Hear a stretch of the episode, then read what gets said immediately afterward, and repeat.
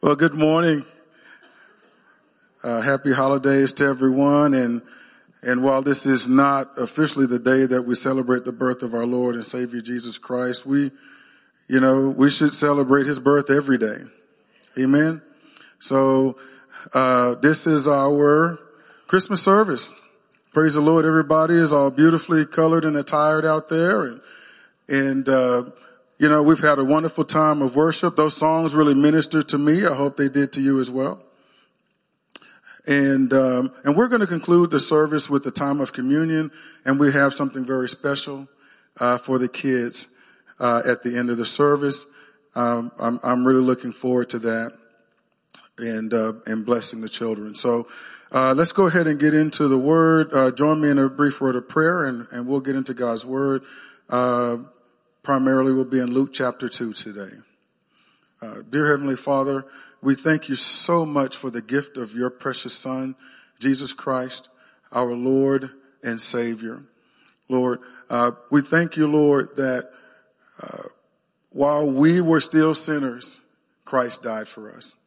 Uh, which, which, which speaks to your love and the salvation of God that's available to us not by merit, not by works, but by grace through faith. It is the gift of God.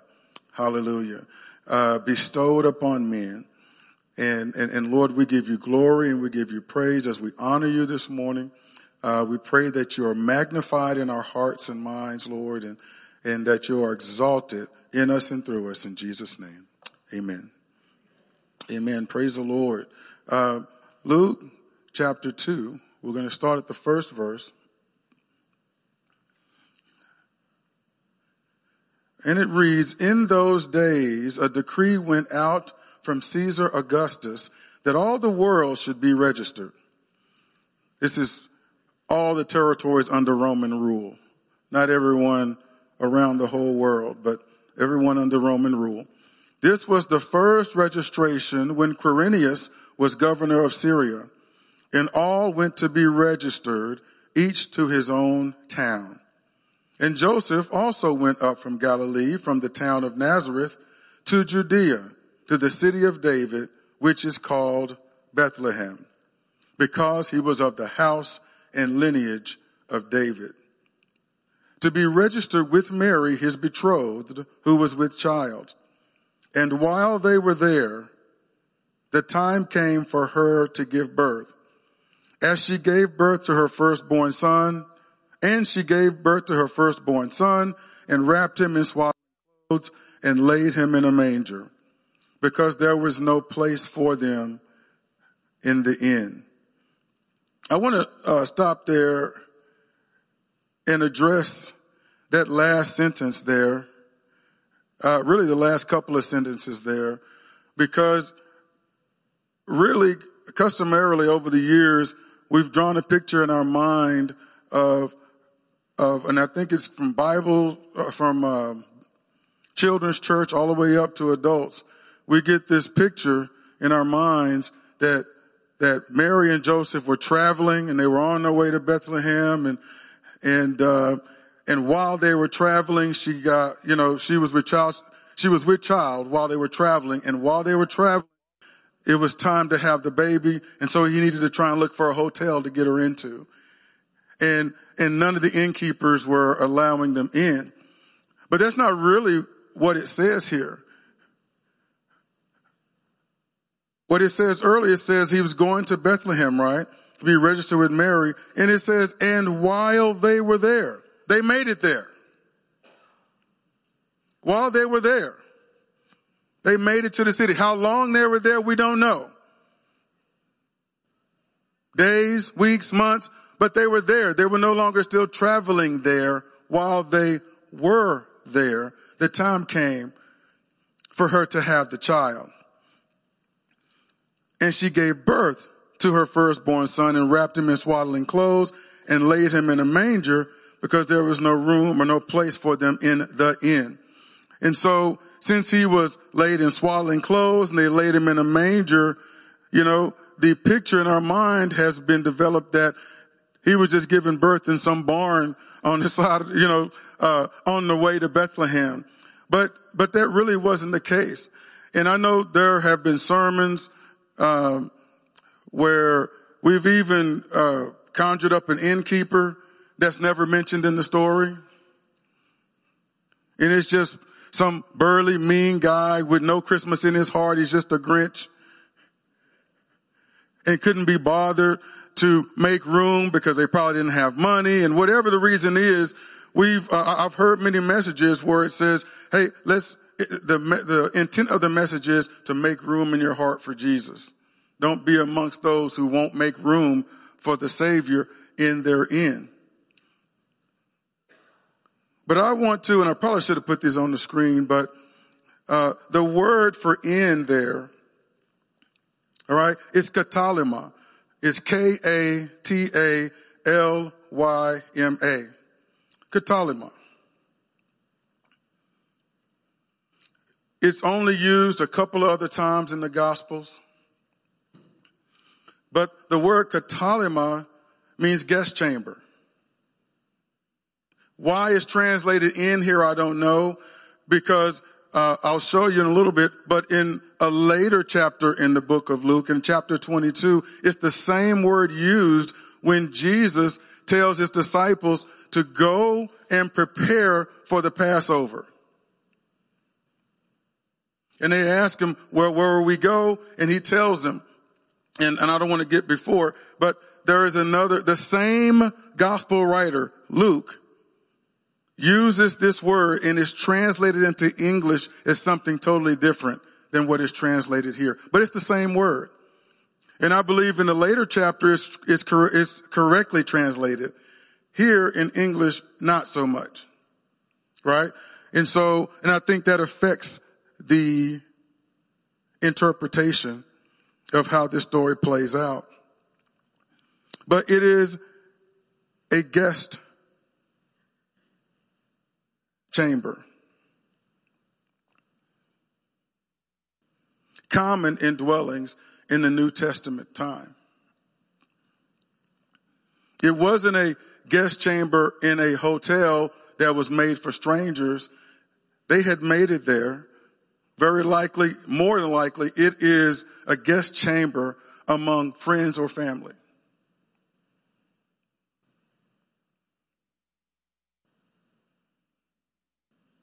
So when it says that there was no room in the inn, there was no room in the guest chamber of the dwelling that they were in. Remember, the census was being taken. Everybody was being registered. If you are a person with a fairly well-sized house and you got family coming into town, your house is probably full. And the guest chamber of all places is going to have the biggest congregation of, of people.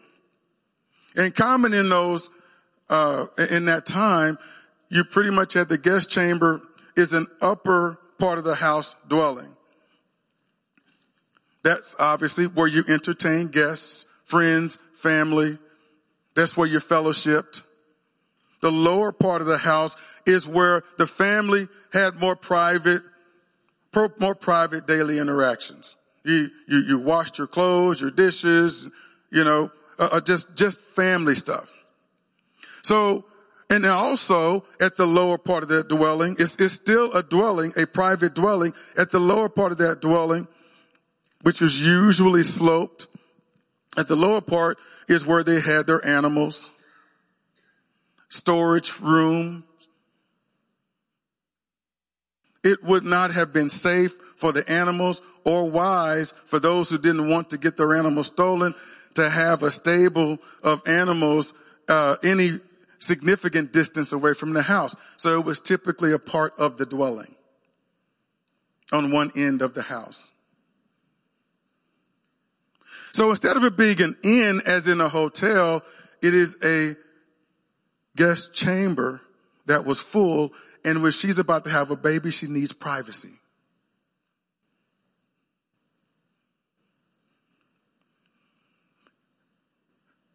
And when you understand the meaning of that word and the way the house dwellings were laid out, then for privacy, instead of the guest chamber up upstairs, she's down in the family dwelling where the family has more private dealings. Down there is where a manger would be. So it wasn't really that innkeepers wouldn't let her in or there was no room for commercial renting of a, a commercially renting a place. It was making the best of a, of, a, of, of this situation. It's, it's no different than what we would do in our times when we have, however size our house is, we have more visitors, more family and friends visiting than we have rooms in the house. Some people are going to have to sleep on the couch. Right? Some are going to have to have either a pallet or inflate a mattress and sleep on the floor. Right? And, and we can judge that. But it doesn't mean because you sleep on the pallet on the floor or you sleep on the couch that the family loves you any less than the ones who got a room. Right? You're just doing what you can to accommodate your loved ones. And I think sometimes we gotta interpret these stories and, and realize it's not about us. It's not about our faults and failures. It's not about uh, any innkeepers not making room for the Lord and Savior. This is about the birth of our Savior, who He is and what His birth represents to us. Right? He's the star of this. Right? It's not about anybody not making room for Him. It's about God's favor upon us. The good news of the gospel, his son coming down. To make it about anything else is to miss the point. Right? To make it about anything else is to miss the significance of this. And so his very coming, again, his very coming was God's mercy.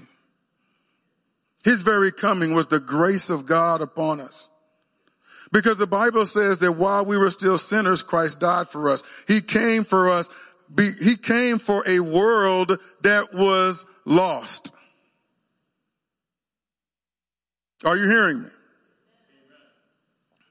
And I, I want us to really immerse ourselves into this story, but I want us to immerse ourselves into this story in truth.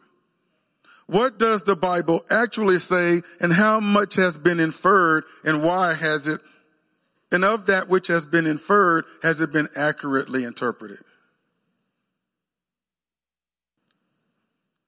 It may seem petty to you, but this is a big deal to me because it was important to Jesus that we be sanctified in truth. And he says, thy word is truth. And we don't need to doctor it up. We don't need to add any, any extra sauce to the story. We just need to let the story be what it is. And Luke is a very detailed writer.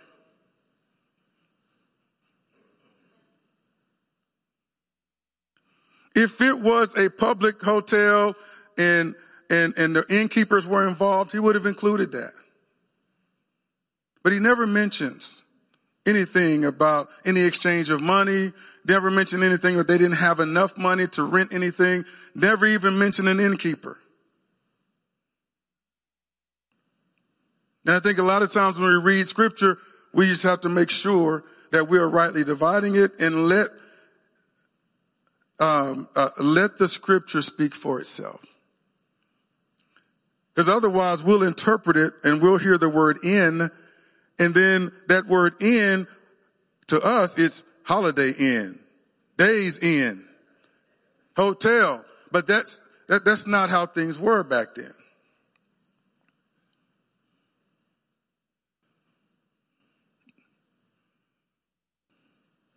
Uh, I mentioned this earlier, so I'm going to reference it and then uh, we'll get back. Go to Luke chapter 22. Um, I'm sure they'll have it on the screen. Uh, just verses 7 to 13. I will give you one other instance in which this is uh, mentioned in the Bible. Same word. Trust me on that. Trust but verify through your own study. But it says in the seventh verse, then came the day of unleavened bread on which the Passover lamb had to be sacrificed. So Jesus sent Peter and John saying, go and prepare the Passover for us that we may eat it. And they said to him, where will you have us prepare it? He said to them, behold, when you have entered the city, a man carrying a jar of water will meet you. Follow him into the house that he enters and tell the master of the house, the teacher says to you, where is the guest room? All right. Kataluma. Same word. Where is the guest room or guest chamber where I may eat the Passover with my disciples? And he will show you a large upper room furnished. Prepare it there. So it gives some description about that guest room. And they went and found it just as he had told them and they prepared the Passover. So same book, same author, same word, Greek word, translated in one time, translated guest room in another. It means guest room.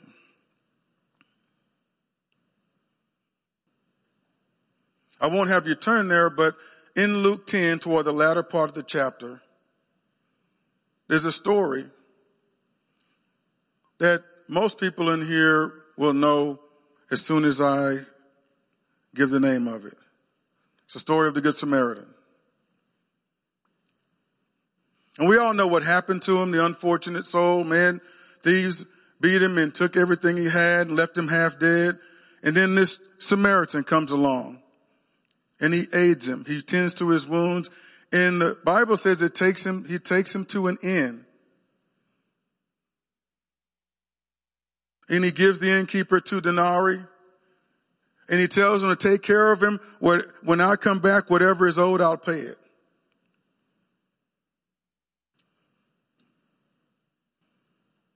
Totally. Now, that word is translated inn and is translated accurately. The Greek word for that is not katalima. It's not the same word.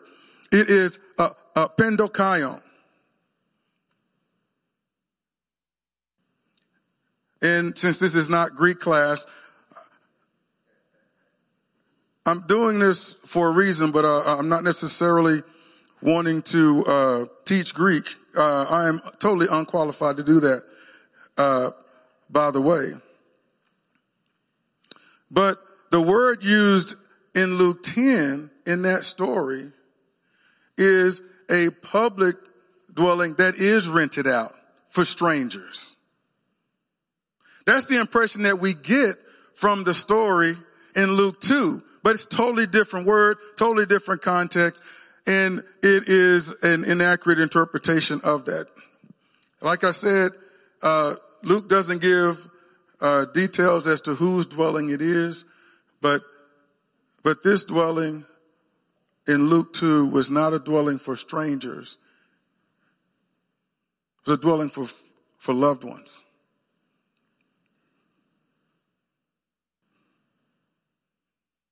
It wasn't, they weren't strangers in that dwelling. They had people who cared for them there. And I think it, give, it should give a different emphasis or a different interpretation in our hearts that they ended up where, where they ended up when Mary had the baby. They weren't abandoned there.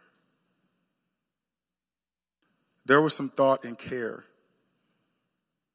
there was some consideration. You couldn't have the baby in a guest chamber full of guests. There's some dignity, there's some privacy that is needed. Best thing we've got is the lower part of the home where we live our daily lives.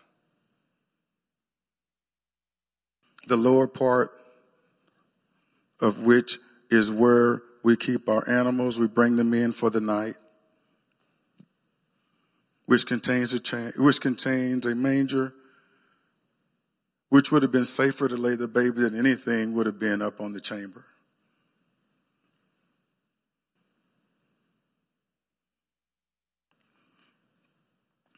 I just wanted to wanted to point that out. I feel like it's such a precious event that should not be tainted with thoughts of, uh, you know, people's faults and judging and making it about anybody other than Jesus. This was a precious moment.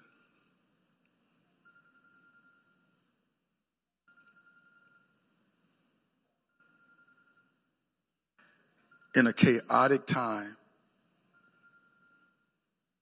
where everybody is coming to be counter, to counted, to be registered so that they could be taxed.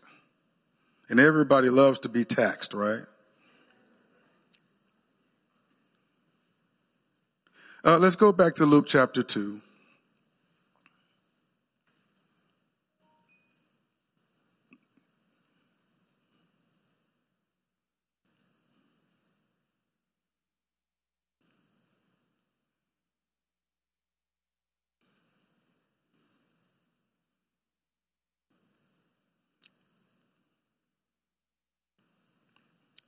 Not acting right. Okay. We're back to Luke chapter 2. This is no hotel. This is a private dwelling. And while that is going on, verse 8, and in the same region, there were shepherds out in the field, keeping watch over their flock by night. And an angel of the Lord appeared to them, and the glory of the Lord shone around them and they were filled with great fear. And the angel said to them, fear not, for behold, I bring you good news of great joy that will be for all the people. And here's where we're going to start making this thing about Jesus. I love what the angel said. First, it says, fear not. There's a lot of people today that are walking in constant fear. Fear about what the next moment will bring. Fear about how that, how that next incident is going to turn out. Fear about next year. Fear about what's going to be their life in five years, ten years. Fear about the afterlife. Where do I go when I die? How do I know if I'm good with God or not? Is it something I can earn? If I get this salvation, can I lose it? It's all kinds of fear going on. The angel comes and the first thing he says is fear not. You know what? God has not given us the spirit of fear. I said God has not given us the spirit of fear, but of power and of love and of a sound mind. He says fear not. Well, why does he say fear not? Because I bring you good news of great joy that will be for all the people. Say all the people.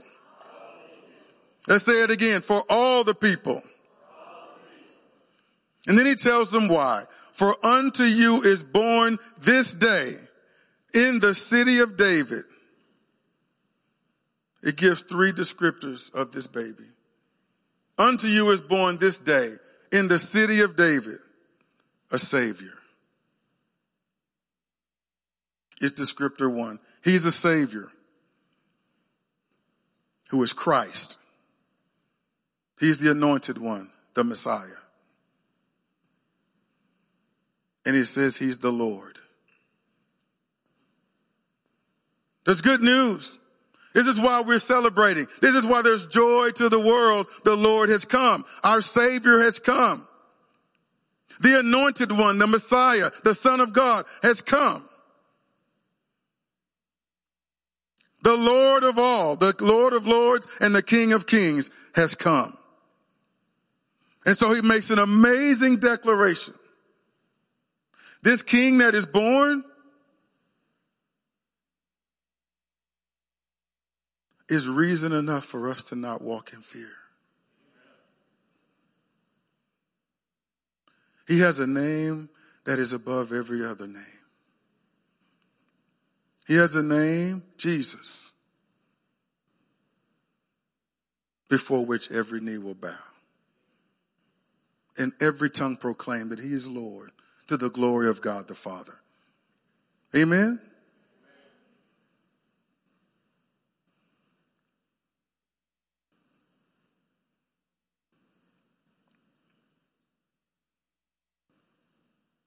And this will be a sign for you.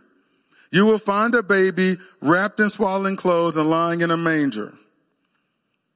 And suddenly there was with the angel a multitude of the heavenly host praising God and saying, glory to God in the highest and on earth peace among those with whom he is pleased.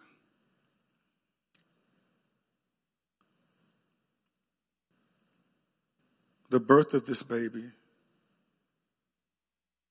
was to bring about peace between God and man. He was born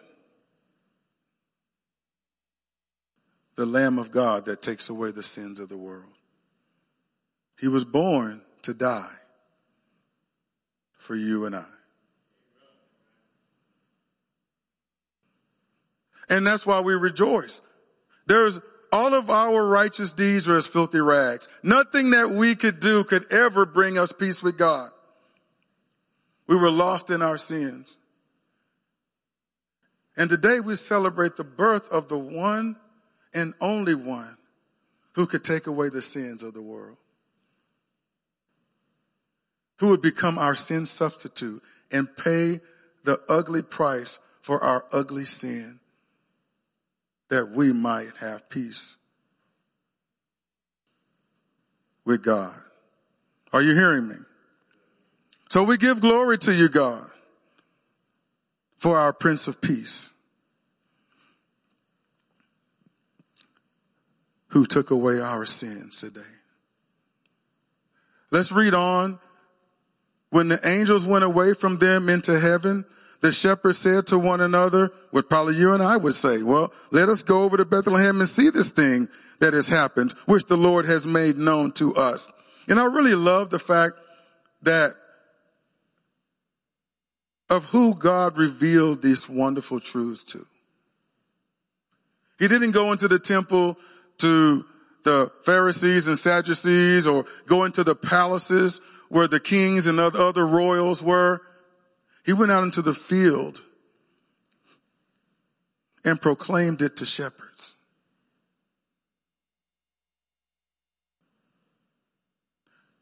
Jesus, the son of God, wasn't born in a palace, wasn't born in a mansion.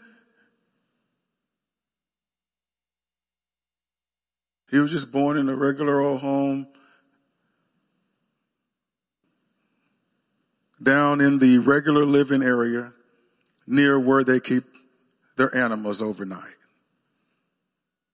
I guess we can call it a stable, but it certainly wasn't a barn that was separated from the house. It was all a part of the dwelling.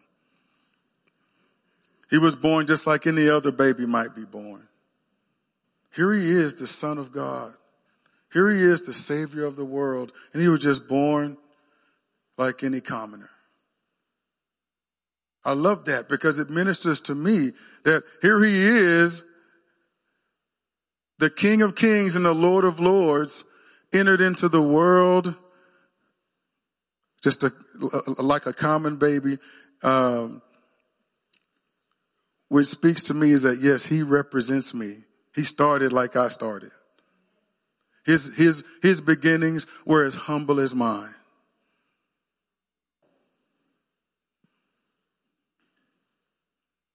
He gets me. He sees me. He can relate to me and to you. Are you hearing that? And he also is a symbol to us all. Humble beginnings don't mean humble endings, right? Here he is at such a humble beginning, and yet he's exalted. And he's seated at the right hand of the Father. There's nothing too hard for God. And Jesus is the, I don't want to say, uh, um, uh, for lack of a better word, you talk about rags to riches stories.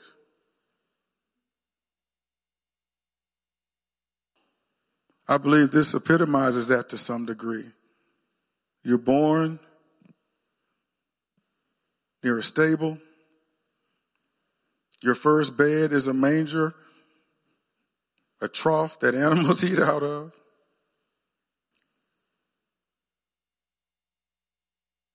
And yet you become someone who impacts the whole world, whose name, whose, whose name reverberates from generation to generation to generation, from millennia to millennia to millennia. This, this name of Jesus shall never be extinguished. Even though there has been many attempts to extinguish the name of Jesus, there's been many attempts, all right, to disqualify him as who he said he is, and it has withstood the test of time. He is who he said he is. He's the only begotten son of God. He is God come in the flesh, the son of God and the son of man. The Lord and savior of all. And, and there is n- through none other name can salvation come but the name of Jesus. So they went to go see this thing that's happened that the Lord made known to them. We don't know their names. We know their occupation. And they went with haste and found Mary and Joseph and the baby lying in a manger. And when they saw it, they made known the saying that had been told them concerning this child. And here is an often looked over little verse in 18 and all who heard it wondered at what the shepherds told them. If they were just in some barn on the side of the road and by themselves, who is the all that heard it? They're in a dwelling. Others are there. They didn't have enough room left in the guest chamber above, so they're down in the lower part of the house. In a private, more private part of the house. But when this proclamation comes, these shepherds are excited. They're telling, it's not just Mary and Joseph. They're telling the story of what the angel said to them and what they saw and what they heard and all who were present. How many all? I don't know. I just know all means more than Joseph and Mary. And all who heard it wondered at what the shepherds told them. But Mary treasured up all these things, pondering them in her heart. And the shepherds returned glorifying and praising God for all they had heard and seen as it had been told them. You know,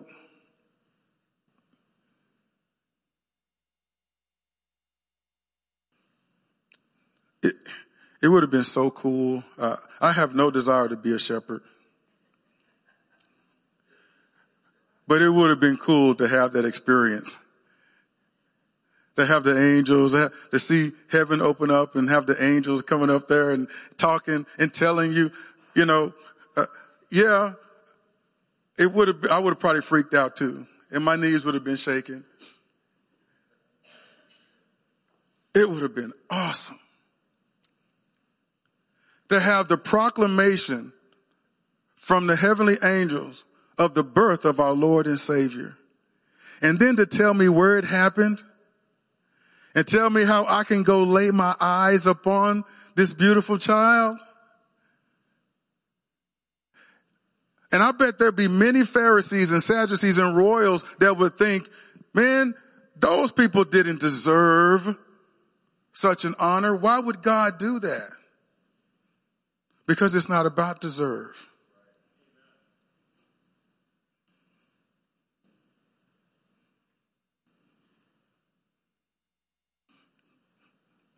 There used to be a group, and I'm going to date myself here, but named Phillips, Craig, and Dean.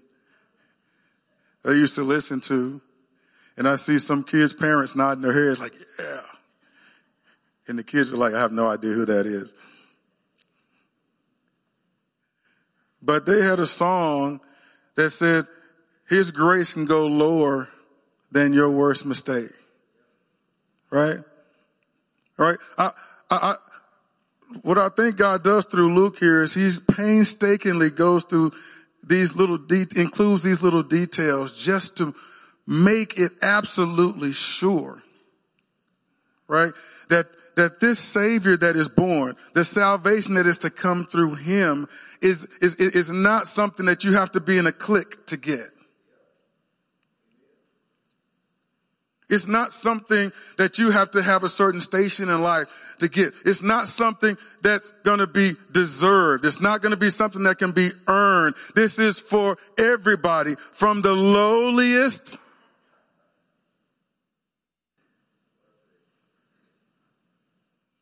to the highest station in life.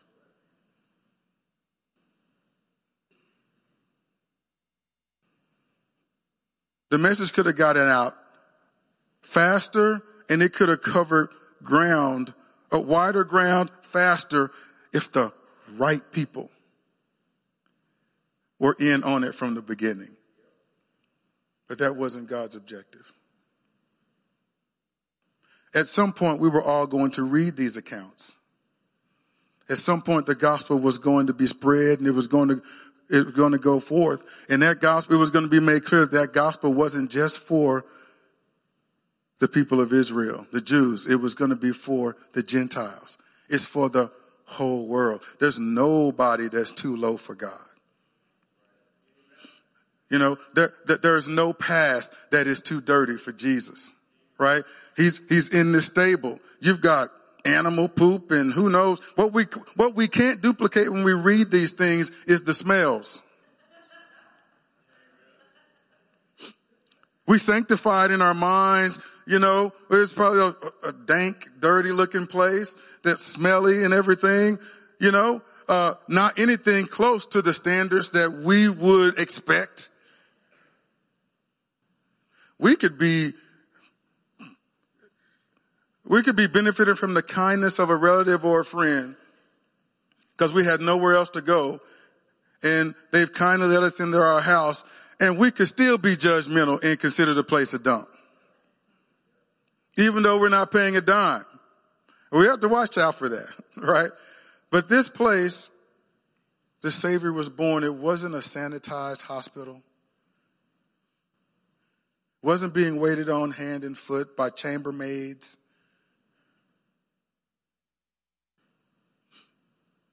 He was born in as low a place as you can be born in.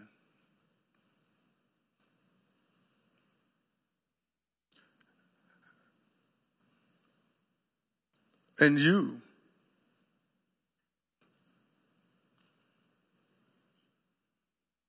may have been born on the, the low side of the tracks.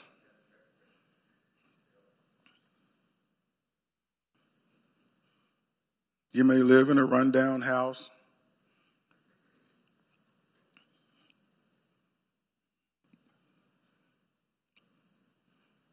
that should probably be bulldozed.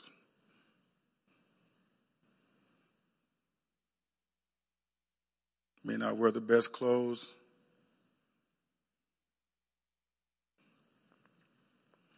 You may be looked upon by society as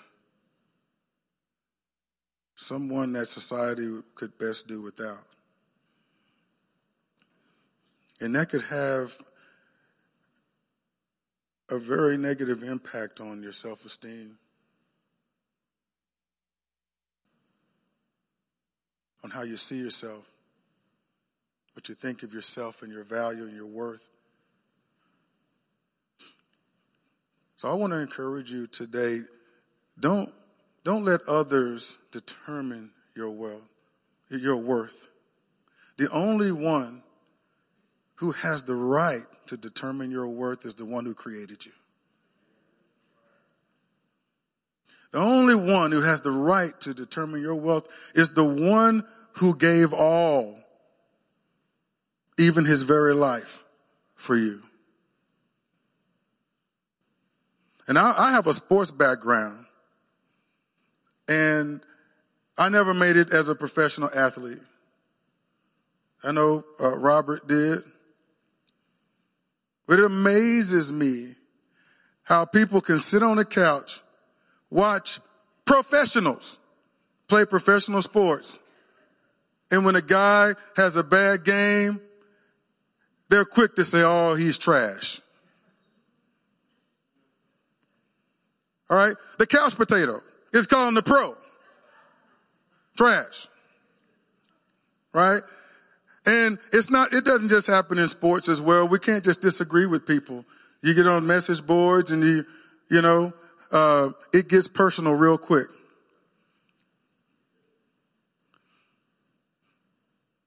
I don't just disagree with you. Your opinion's trash. You're trash. You have people who've lived to just get on boards and troll. Use social media platforms just to make people miserable. And, and if we are depending on likes, how many likes our posts get, how many retweets our comments get, how many thumbs down and all that stuff, if that's what's going to determine how we see ourselves, then we're just going to be on a roller coaster life where we're just miserable all the time. You know, uh, mankind can be cruel.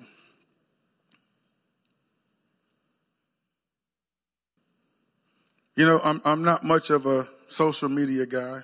I've said before, my, my wife runs my Facebook page and she's done that for I don't know how many years now.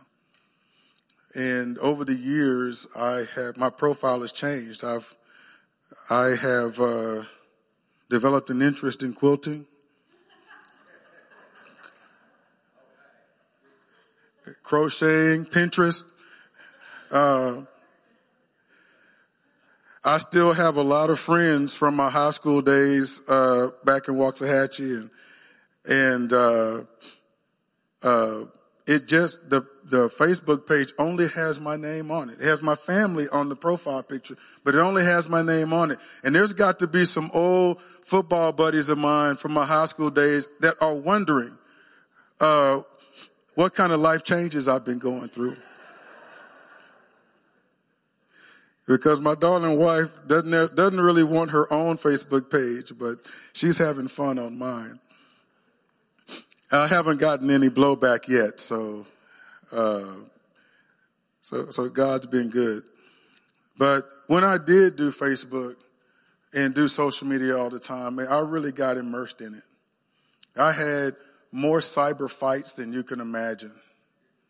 And, you know, I, uh, if, if there was a fight, especially if it was theological, uh, but it didn't have to just be th- theological. It, it, could be just about anything. And I'd go into the forum and I have my sleeves rolled up and I was ready for it. And I lived to, to just, uh, especially those who were rude and those who you know, especially those who are considered, who were considered trolls, I live to just break them down and make them quit. God, God's done a healing work in me now, but, but, uh, I would just flip the tables on them and, uh, and, and, and do it respectfully, but I was relentless. And uh, that's what it took. But it took so much of my time doing that. And then they have those stupid games, uh, Farmville, and that I got hooked on, and and all that stuff where you have to manage your crops all the time, or this to keep you on there for the opportunity for you to be engaged in the next fight, cyber fight. And finally, I just had to unplug, and that's when my wife took over and and uh, my life has been better ever since. So now I can just I can go there every once in a blue moon and and do a little something, and then and then and then get out and let her continue to do her thing. All right, I digress. Let me get back get back on it. But the point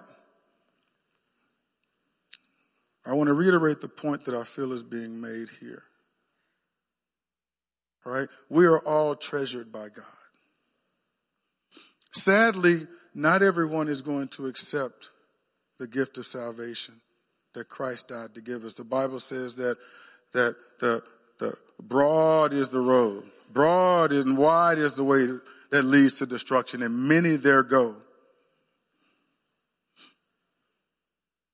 But narrow is the way that leads to righteousness, to salvation, and few go there. So, uh, those are not specific numbers, but that tells me that the vast majority of people are going to choose the pathway to destruction. And that's just a sad reality. I beseech everyone here, particularly if you don't know Jesus, right? The narrow road, which is the road that is only through Christ Jesus and the cross, is laid out for you. And all you've got to do is bring yourself, your junk, your history, the ugliness, all of that. Just come as you are.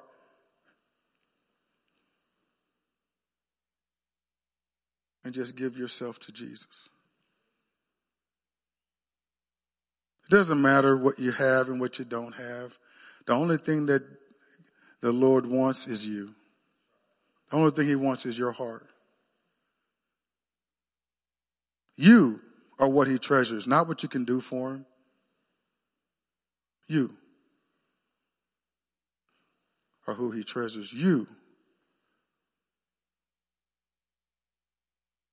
are why the angels, uh, uh, you are why the angels proclaim the birth of this Son of God.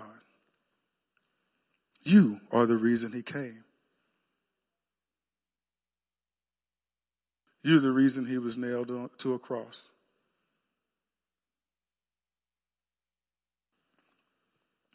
And rose again on the third day.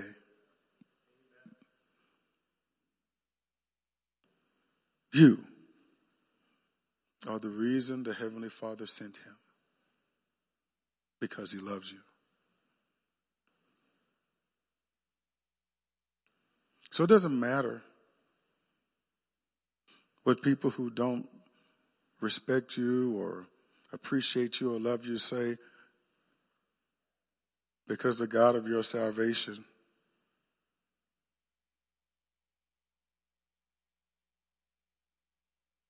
has said to you through his word that you matter more than words can say. And if God say you're a treasure, who is man to say otherwise?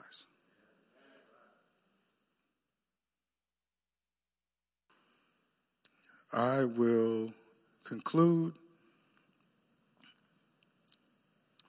in 2 Corinthians 8, verse 9, which says, For you know the grace of our Lord Jesus Christ, that though he was rich,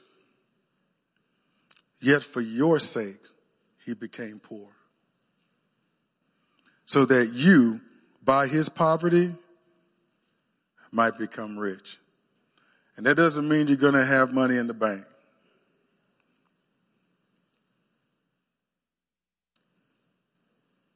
But this is, this, this is, speaks of a spiritual truth. He came down from heaven, put on this sinful coat of flesh, laid down all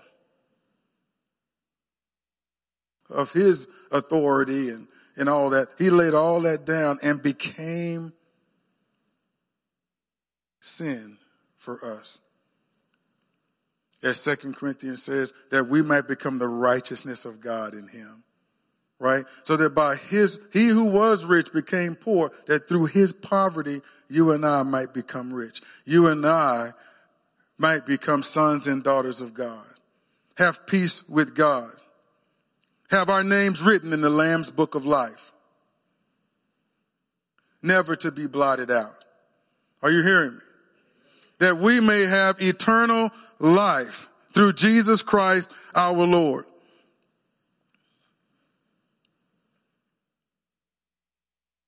God would have been just and he would have been he would it would have been fair and just if he had just uh, left us to our own devices and uh, and destroyed us all. But that's not the heart of our God. And God, we give you praise and glory for that. Hallelujah. Uh, bow your heads with me in prayer. Heavenly Father, to you be all glory and honor and praise. Oh, from our hearts, we worship you, Lord, and, and we're so grateful for the salvation that we have in Christ Jesus. Thank you that though you were rich, rich, Lord Jesus, you were willing to become poor, that we might be enriched by and through your poverty.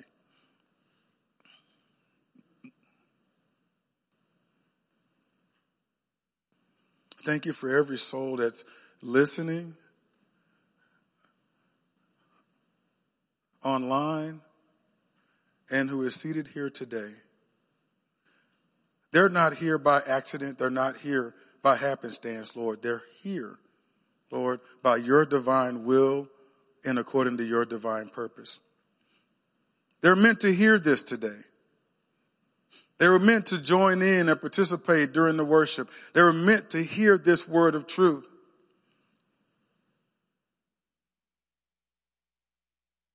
To know how much you love them, how much you esteem them.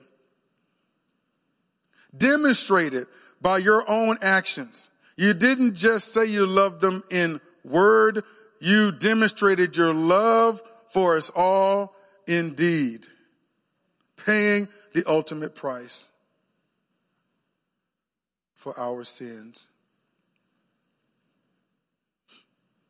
And then the pièce de resistance, you did not stay dead. You did not stay in the tomb. You not only died for our sins, you proved you're the son of God being, by being raised from the dead on the third day. And being witnessed by many witnesses as you were, as, as you ascended from this earthly realm into the heavenlies where you were seated by the right hand of the Father. All of that proves, proved once and for all without question that you are the Messiah, that you are the Prince of Peace, that you are the King of Kings and the Lord of Lords, that you are our Lord and Savior, the Christ. The Savior of the world. And so, Father God, I just pray that every heart here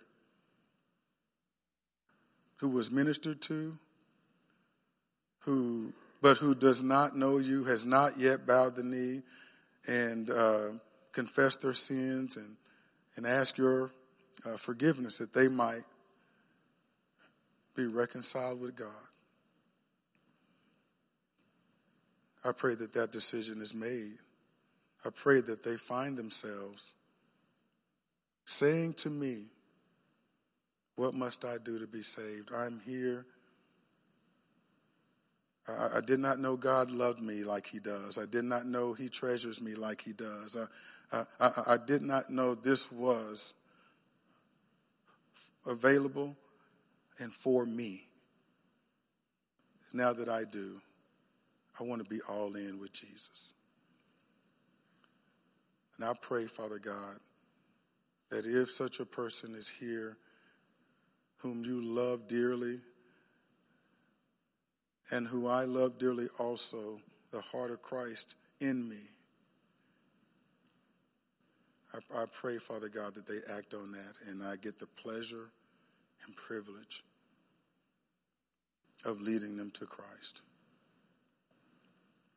And I pray that you would move on them to not be concerned about the eyes watching and what others may be thinking, but to only focus on the God who created them, the God who sent his son to die on the cross for them, the God, the God who sent Jesus Christ, the Lamb of God, their Redeemer, to give them peace with God. We thank you, Father. We give you glory and praise in Jesus' name. Amen. Amen. Praise the Lord.